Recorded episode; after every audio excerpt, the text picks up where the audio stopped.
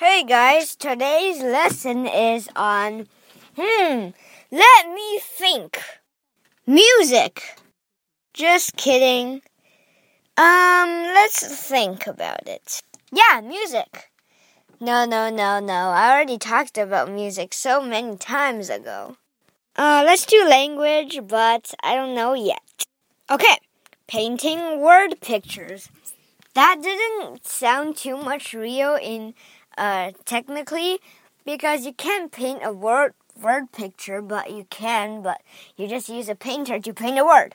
Like write a word, use a paint, use a paintbrush. But painting word pictures in like writing pieces and stories and recounts are very useful because you use them to describe what you saw, what you hear, what you smelled, what you felt, and what you taste.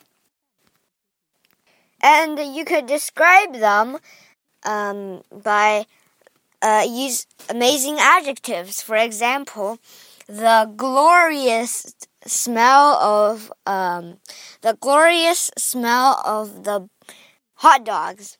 And another example is the the intensely covered black hat. No, no, no, that's not a good one. The furious lion scream, like when lions scream. The creepy wolf howl, like they go uh, uh woo. The the spectac the spectacular taste of the apple pie the sweet, sugary chocolate melts in my mouth. Okay, that is a sentence and it's different from a painting a word picture by like uh, describing in detail, like what did you see, what did you hear, what did you smell, what did you taste, what did you feel. Um, I have to come up with another one for feel. I felt the cool summer breeze. And let's do one for hear. I heard the um, the rage people yelling at the student. Maybe the student did some, something wrong. I don't know. And the huge ship.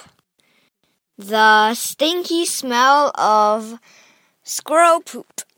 Yeah, that's how you paint word pictures. You use amazing adjectives to describe like what you smell, what you hear, what you taste, what you whatever, the five senses, and what you like feel in temperature.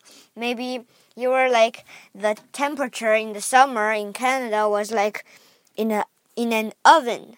But now it's in like in a refrigerator. So yeah, hope this helps on your writing pieces. Bye.